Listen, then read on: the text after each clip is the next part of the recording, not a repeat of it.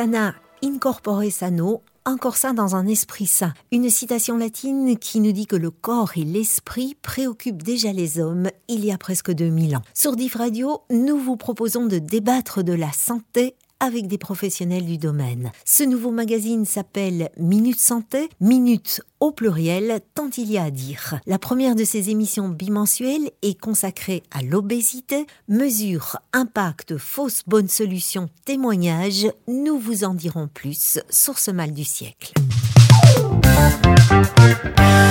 Autour de la table, Véronique Le Tocard, médecin généraliste, bonjour. Bonjour. Grace Lefebvre, kinésithérapeute plus formée en nutrition. Bonjour. Bonjour. Et Julien Augustin, infirmier. Et vous, vous avez suivi une formation en santé communautaire. Exactement. On va commencer par, euh, par écouter un micro-trottoir que nous avons réalisé dans les rues de Verviers avec euh, cette question qui était posée, qu'est-ce que l'obésité?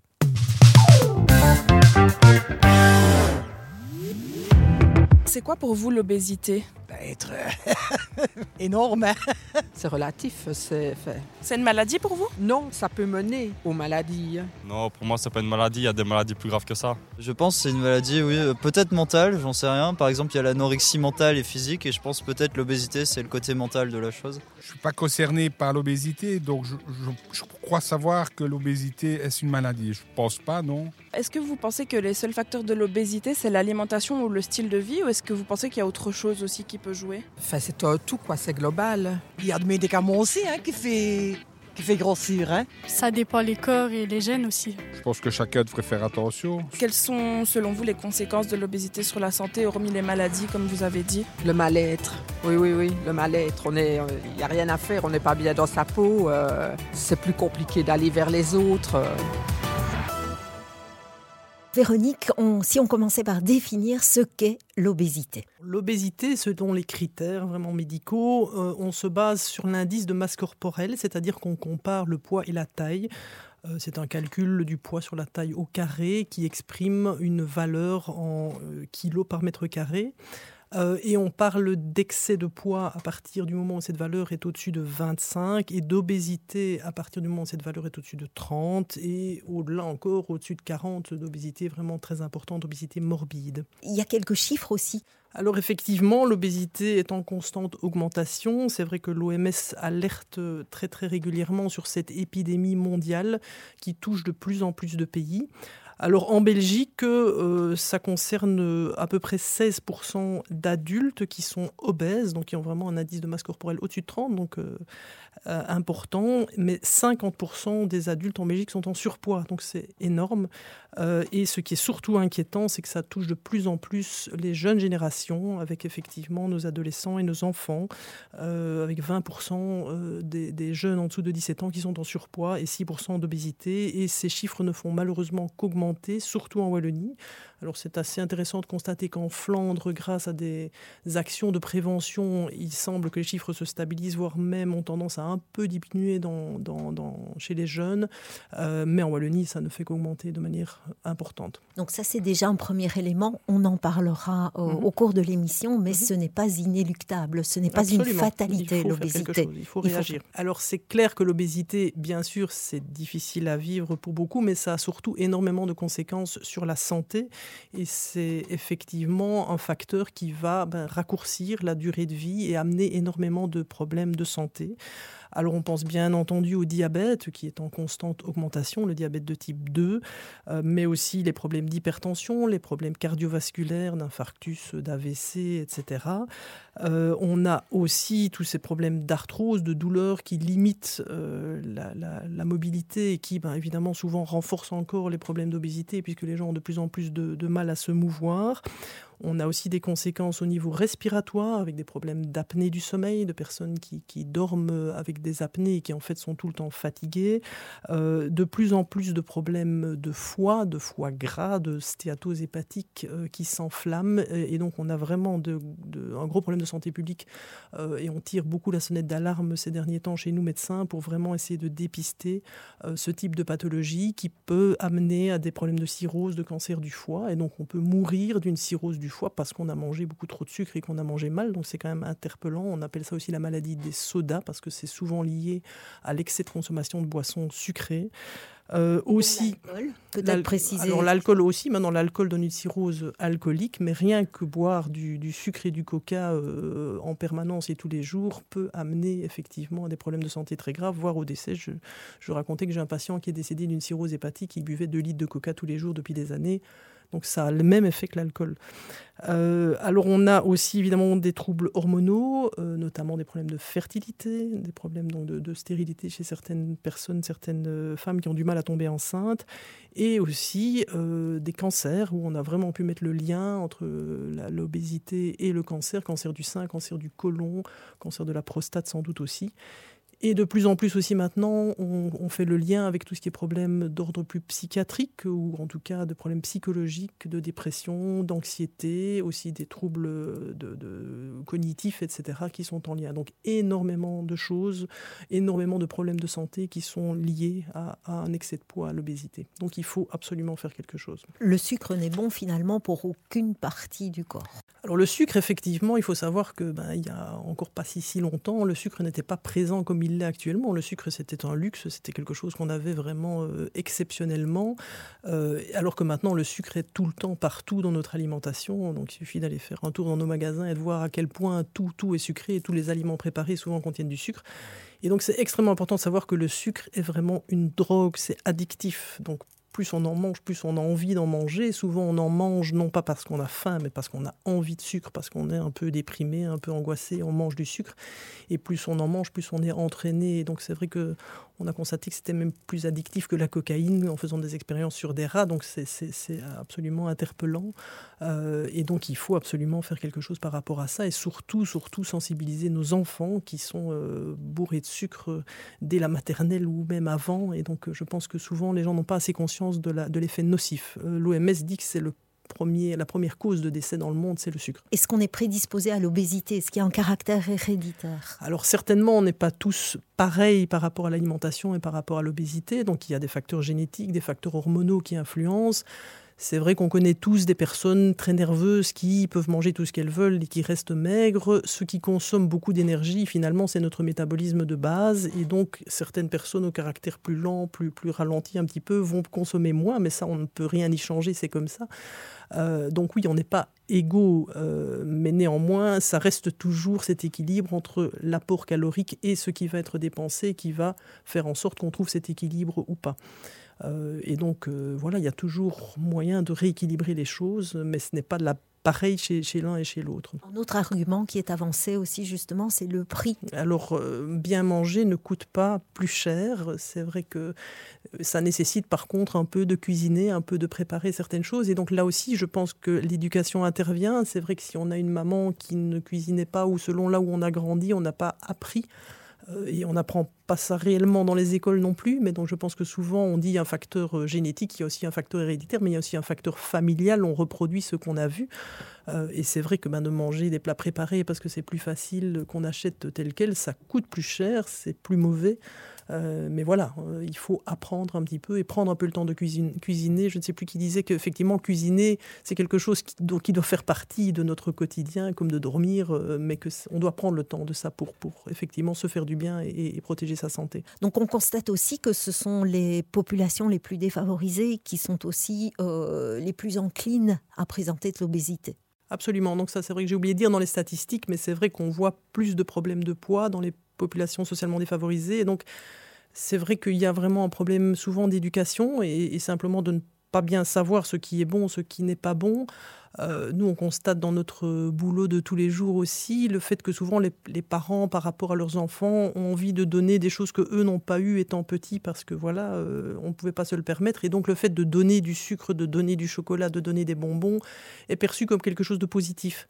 Euh, alors qu'en fait, c'est très mauvais pour la santé et ça donne plein de problèmes. Donc il faut vraiment pouvoir travailler ça et pouvoir apprendre aux enfants à quel point les bonbons, les chics, comme on dit ici, euh, souvent sont extrêmement mauvaises pour la santé, et qu'en plus il y a plein de produits qui sont ajoutés, de colorants, d'additifs et de choses qui n'apportent vraiment rien de bénéfique. Finalement, vraiment un projet de société, quoi. Ça ne doit pas non plus seulement se passer au sein des familles. On voit qu'il y a quelques balbutiements au niveau, au niveau des écoles. Hein. Les cantines scolaires mhm. essayent de de proposer une alimentation plus équilibrée, plus saine Il y a beaucoup de choses à faire. C'est vrai qu'en Belgique, malheureusement, quand on regarde les statistiques européennes, on n'est vraiment pas très doué, pas très fort et on ne met pas assez le poids sur la prévention. Euh, alors c'est vrai qu'on se plaint que les médecins ont trop de travail, mais on, on voit tous les jours le nombre de patients qui viennent et qui sont malades finalement de leur comportement, mais on n'a pas appris. Euh, alors, est-ce que c'est à nous, médecins, à faire tout ce travail d'éducation? Je ne pense pas. Je pense qu'il faut effectivement euh, partager ça entre, entre les différents acteurs qui peuvent influencer. Et c'est clair pour moi que dans les écoles, il y a beaucoup, beaucoup de travail à faire. J'insiste toujours sur le fait que on perçoit les aliments sucrés comme une récompense dans les écoles, comme euh, on reçoit un bonbon parce qu'on a été sage. Je pense que c'est pas une bonne chose. Et déjà là, il y a quelque chose qu'il faudrait modifier et apprendre les qualités des aliments, apprendre à cuisiner et, et pouvoir vraiment accompagner les uns et les autres. Avant d'aborder le prochain volet consacré au que manger avec notre deuxième intervenante, Grâce, voici un nouveau micro-trottoir aussi salé que sucré.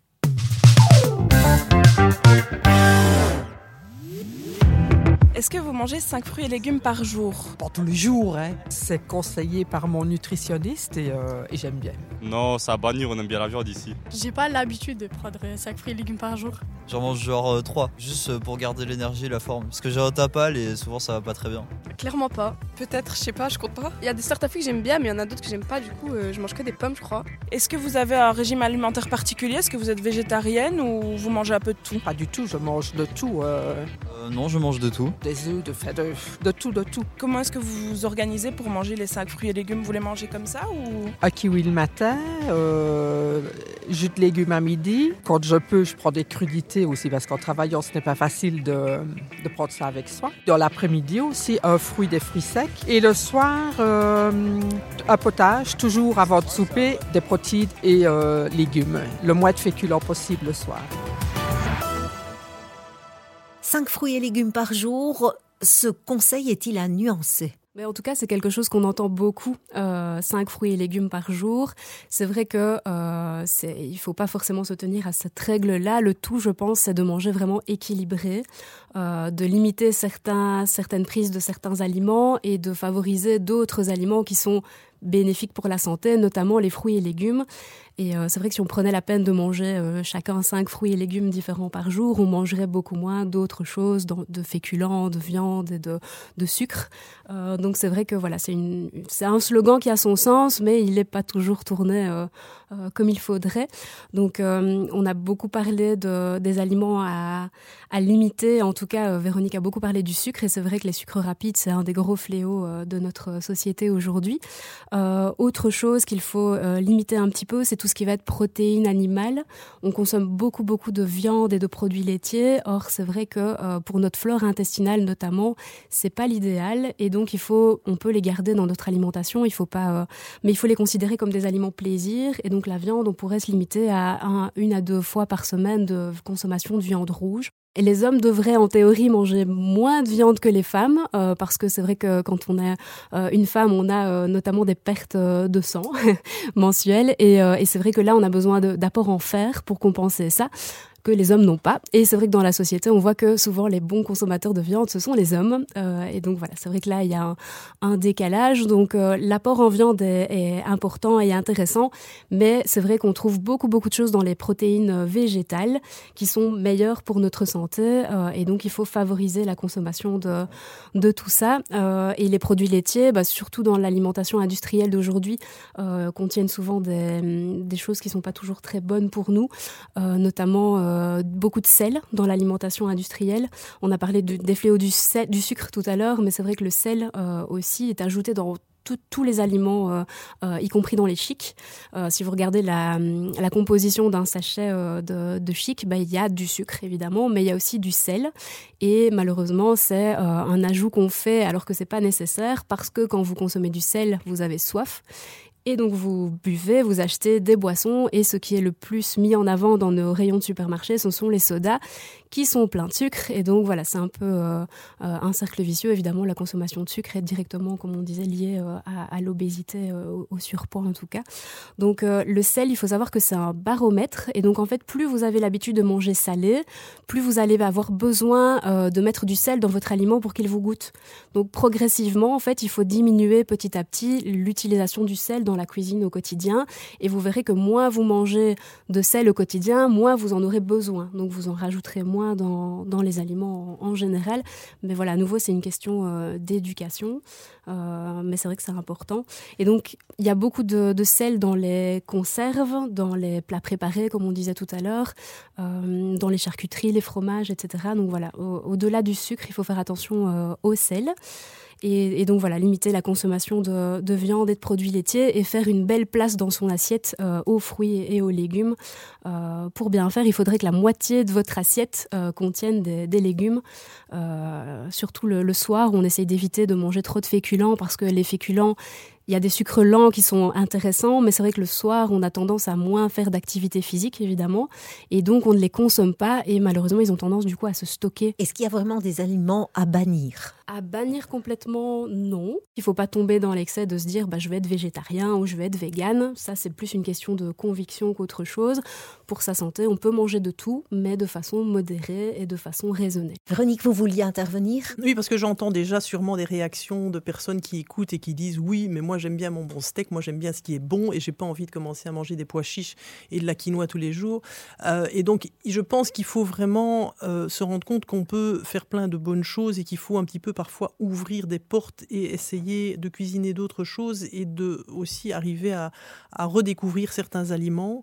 Il euh, faut quand même se rendre compte que toute notre alimentation c'est une question d'habitude, de ce à quoi on a été habitué depuis qu'on est petit. On serait né au fin fond de l'Afrique ou en Amazonie, on mangerait peut-être des criquets ou d'autres choses qui nous semblent absolument épouvantable. Donc il y a vraiment une question d'habitude et d'où l'importance, encore une fois, de l'éducation des enfants dès le plus jeune âge. Si on présente les fruits ou les légumes comme étant une punition, euh, si t'es pas gentil, enfin voilà, c'est, et, de présenter à l'inverse les bonbons comme quelque chose de, qui récompense, évidemment, on n'arrivera pas à grand chose. Et donc tout cet aspect-là est extrêmement important d'associer les aliments aux différentes euh, émotions et à ce qu'on ressent. Et je pense que l'exemple qu'on donne en tant que parent, euh, dans la famille, est extrêmement important. Même si on dit tu dois manger des, légumes, mais que soi-même on n'en mange pas, c'est clair que ça ne peut pas fonctionner. Donc il faut vraiment arriver à retrouver l'aspect positif de toute une série d'aliments. Souvent, on a des enfants qui disent, ou les parents disent ah, mon, enfant, il mange pas de légumes, il aime pas. Mais il y a des dizaines et des centaines de légumes différents. Donc je ne peux pas imaginer qu'on n'aime aucun des goûts d'aucun fruit ou d'aucun légume. C'est parce qu'effectivement, souvent, les parents eux-mêmes bah, ne connaissent pas grand-chose ou, euh, ne savent pas très bien tout ce qui existe et, ne connaissent pas les goûts. Donc je pense que la manière de le présenter, la manière de le préparer, effectivement, bah, parfois de prendre des fruits, de les mixer, euh, de, de, couper une pomme avec un peu de cannelle, de les présenter autrement, de faire une soupe de légumes, de faire passer parfois des brocolis qu'on n'aime pas dans une soupe ou dans autre chose, ça passe et les enfants s'habituent au goût. Si on, si on les habitue des petits, bah, ils, gardent cette habitude. Mais si c'est chaque fois pris comme une espèce de punition qu'il faut absolument manger comme il faudrait manger un médicament, c'est clair que ça ne passe pas. Julien, c'est aussi votre rayon, l'éducation et la promotion de la santé je pense que tout le monde à son niveau peut avoir un rôle important, que ce soit au niveau des écoles. Par exemple, moi-même, j'ai déjà animé avec un diététicien, euh, bah, par exemple, les sucres cachés dès la maternelle, début primaire. Donc, les, enfants euh, présentaient leur collation habituelle et on, sensibilisait sur la, euh, physiquement, qu'est-ce que ça représentait en termes de sucre. Et ils voyaient s'accumuler les, sucres devant eux. Donc, ça permet vraiment de, de se rendre compte qu'est-ce qu'ils mangent concrètement et l'impact que ça peut avoir euh, euh, dans leur quotidien de manger tout ce sucre. Il y a moyen de toucher soit vers, euh, par les enfants via l'école ou alors de, de, toucher les adultes vers les enfants. Enfin, il y a plusieurs moyens de prendre conscience que l'alimentation est importante dès le plus jeune âge. Quoi. Une éducation qui doit, une sensibilisation qui doit être à la fois horizontale et verticale. Oui, c'est ça, oui. Je voulais juste ajouter effectivement que c'est vraiment important aussi de partir de ce que les gens mangent. Et donc, c'est vrai que nous, on est face à des populations qui ont des régimes très, très différents et on ne peut pas venir avec nous nos recettes en disant faut faire ci, il faut faire ça. Je pense qu'il faut évidemment partir des goûts, partir des habitudes et essayer de voir là-dedans peut-être euh, les choses qu'on peut modifier pour aller vers du mieux. Mais c'est effectivement, comme tu le dis, un travail sur le terrain. Et un échange aussi entre euh, différentes mhm. habitudes qui enrichit la pratique commune. Mhm, tout à fait. Grâce, oui. Oui, je voulais dire qu'en fait, euh, souvent, c'est vrai qu'on dit attention, il ne faut pas manger de sucre ça reste un aliment plaisir et des fois ça fait du bien une petite dose de sucre. Euh, donc il faut pas s'en priver totalement, mais je pense que en cuisinant soi-même, ça prend un peu de temps, on est d'accord, mais ça peut être une activité chouette. Euh, j'ai une petite fille moi-même et je commence à cuisiner avec elle et, euh, c'est vraiment très gai. mais j'ai cuisiné encore avec elle ce week-end et on voulait faire des muffins aux pépites de chocolat. quand j'ai vu la dose de sucre de la recette, c'était hallucinant. On mettait 200 grammes de sucre dans, dans une douzaine de muffins et j'ai réduit de par 4 la quantité de sucre. J'ai mis 50 grammes de sucre et honnêtement, je les ai amenés dans ma belle famille. Ils ont tous adoré. Ils étaient vraiment assez sucrés. Donc, je crois qu'il faut faire attention euh, à, à l'excès de sucre. Et parfois, ce qui est possible aussi, c'est de d'ajouter par exemple de la cannelle, parce que ça a un bon goût qui naturellement permet de diminuer la quantité de sucre qu'on peut mettre. Si vous faites des gaufres, bah faire des gaufres à la cannelle vous permet de mettre beaucoup moins de sucre dans la recette. Donc c'est vrai que ça prend du temps, mais il faut voir ça comme une activité ludique euh, en famille. Et alors là, du coup, c'est plus une contrainte de cuisiner, ça peut être un moment plaisir. C'est vrai que vous mettez le doigt aussi sur le fait qu'il y a toutes sortes d'autres épices que le sel. Tout à fait. On peut vraiment utiliser énormément les, les aromates. Donc c'est vrai que si vous diminuez la quantité de, de sel, mais que vous ajoutez d'autres épices, le, manque de sel, euh, si on peut dire, parce que c'est pas vraiment le cas, mais vous, vous, le ressentirez moins si vous avez d'autres épices qui prennent le dessus euh, par rapport au sel. Donc c'est vraiment une question d'habitude et il faut pas hésiter à utiliser des aromates et des épices euh, en poudre si c'est plus facile, mais même des, bons aromates du jardin si vous avez l'occasion. ça change tout, honnêtement. on peut vraiment, vraiment trouver des alternatives au sucre et au sel. Et dans cette dernière partie, vous nous renvoyez la balle. À nous de remettre en question notre rapport à l'alimentation. Un choix gagnant, non, Véronique? Alors, c'est clair qu'on n'en a peut-être pas toujours conscience, mais quand on fait l'essai de manger de manière un peu plus équilibrée, on se sent mieux aussi dans sa peau. Donc, au-delà simplement du problème de poids en tant que tel et, des kilos sur la balance, c'est aussi un bien-être qu'on retrouve. Euh, comme je disais tout à l'heure, l'excès de sucre augmente les problèmes euh, de dépression, de fatigue, d'anxiété, etc., auxquels je pense nos populations actuellement sont fortement soumises et qui composent une grande, grande partie de nos consultations. Alors, c'est vrai qu'il y a tout un contexte stressogènes et autres, mais c'est clair que notre alimentation a un impact énorme là-dedans. Euh, et donc, je pense que rien que pour ça, c'est important aussi de, changer, de sentir qu'on se fait du bien. Euh, de la même manière, euh, d'avoir une activité physique, on n'en a pas encore parlé ici, parce que ça, c'est l'autre énorme problème de nos populations, c'est qu'on ne bouge absolument plus, on est tout le temps assis, dès qu'on doit faire 500 mètres pour aller chercher du pain, on prend la voiture ou, le bus. Et donc, cette sédentarité est absolument catastrophique. et là, de nouveau, je reviens sur les jeunes, où on constate que les adolescents euh, surtout la fin de l'adolescence, 16-17 ans, ne font quasi plus aucune activité physique, sauf quand ils ont encore un peu de sport à l'école, mais sinon alors il y en a certains qui sont dans des clubs de sport, mais c'est une petite proportion, les autres ne bougent plus du tout. Euh, et donc là aussi, c'est vraiment se faire du bien à soi-même, c'est entretenir son corps. Je pense qu'on reçoit un corps en bonne santé pour la plupart, j'espère, au départ à la naissance. Après, c'est à nous d'entretenir ce corps comme on entretient euh, sa voiture, sa maison ou autre. Mais si, si on ne le fait pas, si on n'entretient pas, ben effectivement, on a rapidement des, des soucis euh, techniques et des soucis où on commence à avoir mal partout, on est fatigué, on n'est pas bien, on se sent pas en forme, on déprime et, et, tout ça avec toutes les conséquences que ça la comporte. Donc je pense que vraiment c'est essentiel. Et ces soucis, on n'en a pas parlé, on peut en toucher un mot, ces soucis sont parfois réglés par des médicaments, ce qui n'est pas non plus la seule solution. C'est souvent la demande, c'est de se dire je change rien, je vais prendre une petite pilule miracle qui va faire en sorte que je vais redevenir comme à 15 ans, à 20 ans, en pleine forme. Alors je suis désolé de le dire, mais ça n'existe pas. Et si ça existait, ça se saurait. Et donc on a effectivement, euh, encore dernièrement, eu toute une vague, euh, je dirais grâce, mais plutôt à cause des réseaux sociaux et de TikTok, hein, pour ne pas le citer, euh, une ruée vers des médicaments qui font effectivement perdre du poids, mais qui ne sont pas des médicaments qui, sont, qui devraient être donnés à la population telle qu'elle, qui ont des effets secondaires et des effets secondaires potentiels à long terme dont on ne connaît pas encore les effets, puisqu'ils ce sont des médicaments relativement récents. Euh, et surtout, surtout, dès qu'on arrête ces médicaments, on reprend beaucoup plus. Donc ça, c'est souvent le problème aussi de tous ces régimes, de, ces, de, de, tout ce qui existe, parce qu'on sait bien que c'est un marché, tout ce problème du poids, et, bon nombre de personnes qui ont des problèmes de poids euh, connaissent tous ces soucis de, d'effet yo-yo. Alors oui, si on vous met au pain sec et à l'eau, vous allez perdre du poids, mais vous allez en reprendre très très rapidement dès que vous allez recommencer à manger, parce que votre corps a, connu un stress, n'a plus assez, donc il va remettre en réserve faut quand même savoir que l'excès d'alimentation, c'est un problème qui est relativement récent. Dans, si on regarde toute l'histoire de l'être humain sur la Terre, l'être humain été beaucoup plus confronté à des problèmes de disette, de ne pas avoir assez à manger. Et donc notre corps est beaucoup, beaucoup plus habitué ou beaucoup plus préparé à résister aux jeunes et à tout de suite mettre en réserve dès qu'il faut. Et quand il y a trop, en fait, il est perdu.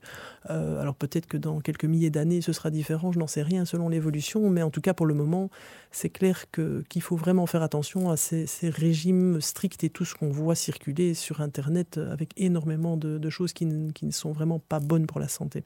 Et puis il ne suffit pas de manger équilibré, il faut aussi bouger. Évidemment, hyper important de rééquilibrer l'alimentation, mais surtout, surtout de faire de l'exercice physique. Alors faire de l'exercice physique, là aussi, ça ne veut pas dire qu'il faut nécessairement s'inscrire à la salle de sport et aller faire trois heures euh, de, sport intensif une ou deux fois par, semaine. Au contraire, c'est vraiment important d'avoir une régularité.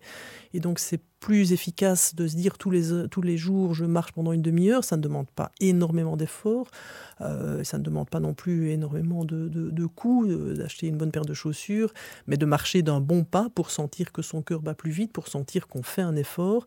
La régularité, le fait de le faire systématiquement tous les jours est plus efficace que, de se lancer dans quelque chose d'intensif. Et on sait aussi que faire du sport de manière intensive, on une fois très vite décourage. Alors on le fait une fois, on est content de l'avoir fait, mais on n'est pas prêt de le refaire de sitôt. Donc ça aussi c'est important. Il faut y trouver du plaisir et il faut surtout sentir que ça nous fait du bien. Changer ses habitudes demande aussi de l'effort, les habitudes alimentaires. Et là on peut peut-être dire aussi qu'on peut se faire aider. Absolument. Donc je pense qu'il faut, euh, donc soit on y arrive tout seul et on est suffisamment volontaire et surtout on a ce retour positif, on se rend compte que ça, que ça fait du bien, donc on est encouragé à continuer mais bien entendu, il faut se faire aider de professionnels qui sont là sur le terrain, que ce soit effectivement des diététiciens, euh, des coachs sportifs, des coachs euh, en tout genre, des médecins, bien entendu, euh, pour se faire accompagner. Et je pense que c'est aussi important d'être...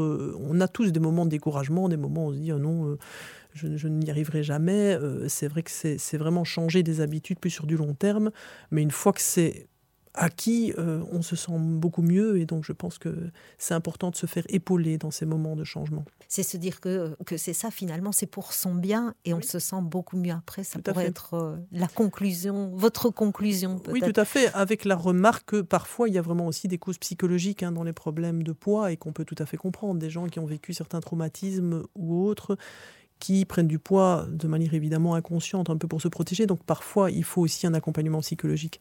Et donc je pense que c'est un tout. Il faut vraiment voir tout ensemble, mais c'est clair qu'une fois qu'on y arrive, on se sent beaucoup mieux. Le mot de la fin pour chacun d'entre vous. Véronique, vous commencez? Mais je pense que le message que je veux vraiment faire passer, c'est que c'est possible, c'est que c'est pas euh, quelque chose qui est inaccessible et qu'il faut se prendre le temps, se faire accompagner et surtout se dire j'ai envie de prendre soin de ma santé sur du long terme, j'ai envie de vivre bien, de profiter de la vie jusqu'au bout. Grâce. Manger équilibré, c'est bon pour votre santé. Julia. Ne pas oublier qu'il n'y a pas que l'alimentation et que c'est un tout et que l'objectif euh, final c'est de se sentir mieux dans sa peau et, et, euh, et voilà, simplement. Merci à tous les trois et à bientôt. Merci. Merci.